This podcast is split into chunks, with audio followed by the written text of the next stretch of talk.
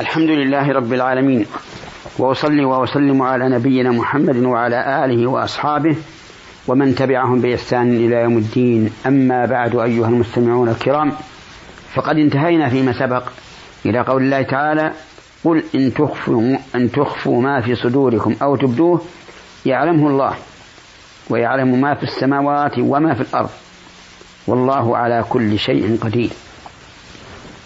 قل أي يا محمد. أو قل أيها الإنسان لغيرك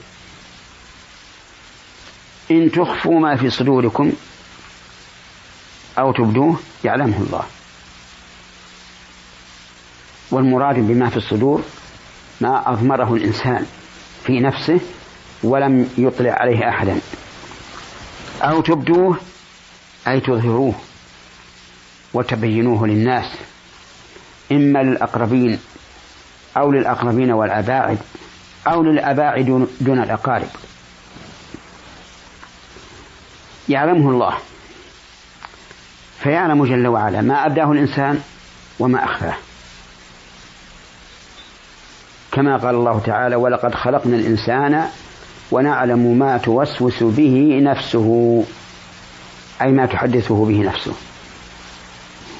ويعلم ما في السماوات وما في الأرض مما لا يحيط به الإنسان علما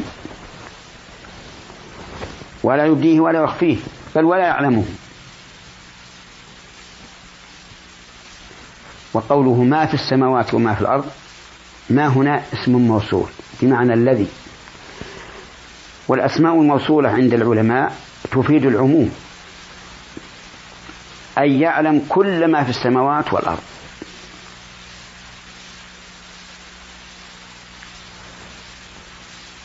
من أعيان وأوصاف وأحوال وتغيرات كل شيء. والله على كل شيء قدير. قدير أي فاعل لكل ما أراده بلا عكس عز وجل. كما قال تعالى وما كان الله ليعجزه من شيء في السماوات ولا في الأرض إنه كان عليما قديرا.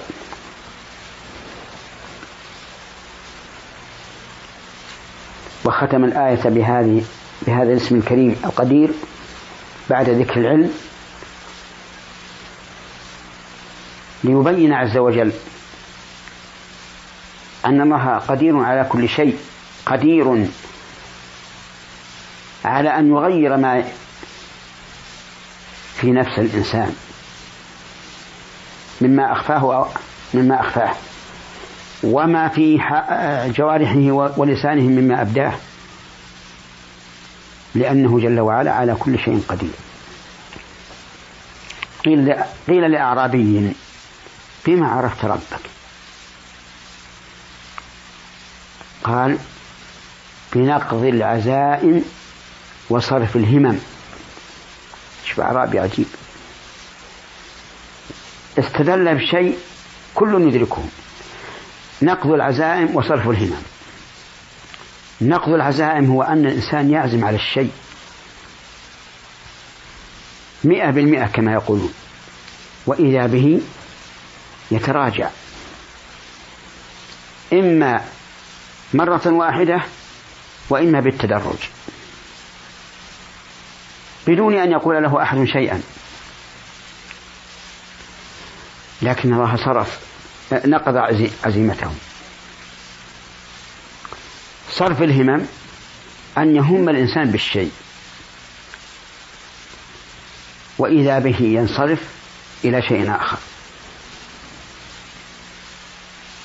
مثل أن يهم الإنسان بالتجارة في الأواني. وإذا به ينصرف إلى التجارة في العقار. بدون أن يتكلم معه أحد. وقال وقيل لآخر بما عرفت الله؟ فقال البعرة تدل على البعير والأثر يدل على المسير. فسماء ذات أبراج وأرض ذات فجاج وبحار ذات أمواج ألا تدل على السميع البصير؟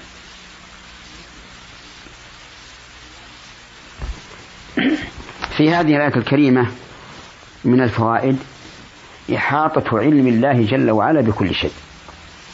مما في نفوس بما مما في نفوس العبد مما في نفوس العباد سواء أبدوه أم أم أخفوه. وكذلك ما في السماوات والأرض. فالله تعالى محيط به علما. ومنها أنه يجب على المرء أن يراقب الله تعالى فيما يضمره فإنه لا يخفى على الله.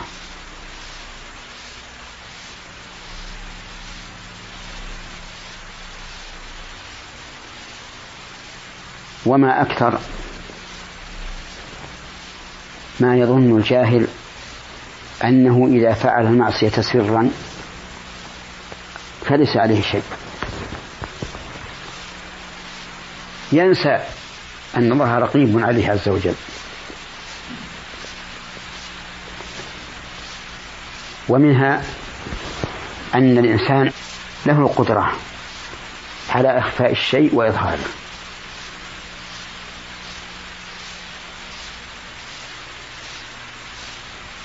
وهو كذلك. وإذا كان كذلك فإنه لا ينبغي أن يظهر ما الحكمة في إخفائه ولا أن يخفي ما الحكمة في إظهاره. وهذا يختلف باختلاف الأشخاص واختلاف الأحوال واختلاف الأزمان واختلاف الأمكنة.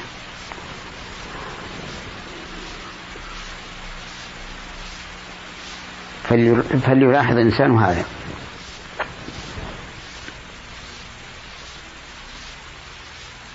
أحيانا يكون من الحكمة أن تبدي ما في نفسك.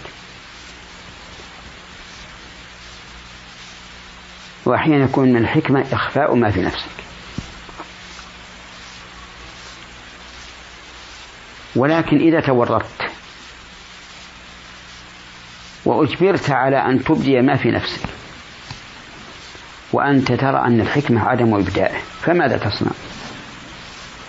الجواب أن أؤول وأوري في الكلام فأنوي في قلبي خلاف ظاهر اللفظ. مثال ذلك قال لك رجل احلف لي ألا تخبر عني بما رأيت بما رأيت مني من الأخلاق السيئة.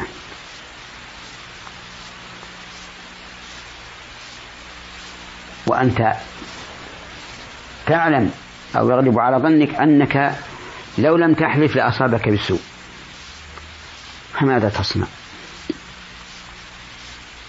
نقول احلف له. وتأول. فتنوي ألا تخبر به اليوم.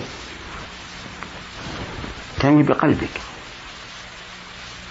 وأنت مظلوم إذا رأيت أن الحكمة إبداؤه وإظهاره. وهذا يريد أن أن لا تبدي ولا تظهر. أو تنوي أن لا تخبر به زيدا من الناس. لأنك لا ترى فائدة في إخبار زيد ولكن ترى فائدة في إخبار ولاة الأمور.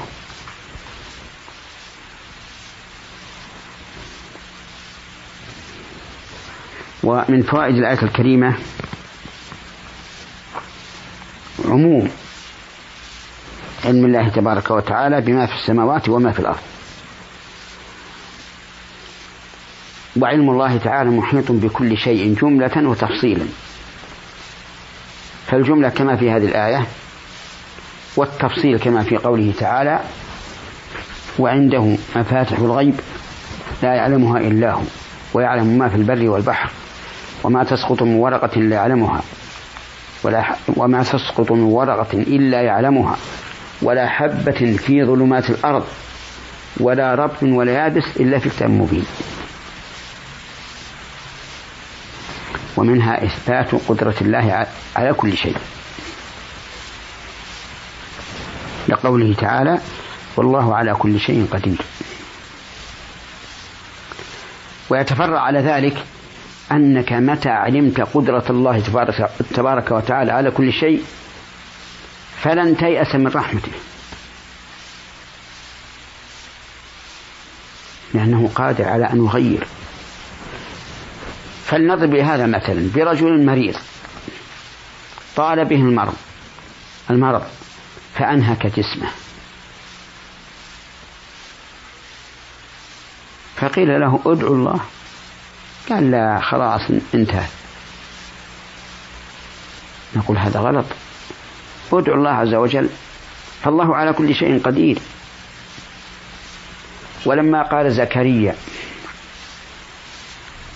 رب أن يكون لي غلام وكانت امرأتي عاقرا وقد بلغت من الكبر عتيا قال كذلك قال ربك وعلي هين وقد خلقتك من قبل ولم تك شيئا.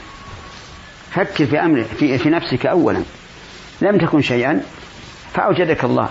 إذا هذا الذي أصابك أيها الأخ من المرض لم يكن المرض شيئا من قبل. والله قادر على رفعه بعد وجوده. لا تيأس. عليك بالصبر وانتظار الفرج فيما أصابك من المصائب. فإنه ما أعطي أحد عطاء خيرا وأوسع من الصبر. واعلم أن النص مع الصبر وأن الفرج مع الكرب وأن مع العسر يسرا. ثم قال الله عز وجل يوم تجد كل نفس ما عملت من خير محضرا وما عملت من سوء تود لو أن بينها وبينه أمدا بعيدا ويحذركم الله نفسه والله رؤوف بالعباد. ولانتهاء الوقت ننهي هذه الحلقة فإلى حلقة قادمة إن شاء الله. والسلام عليكم ورحمة الله وبركاته.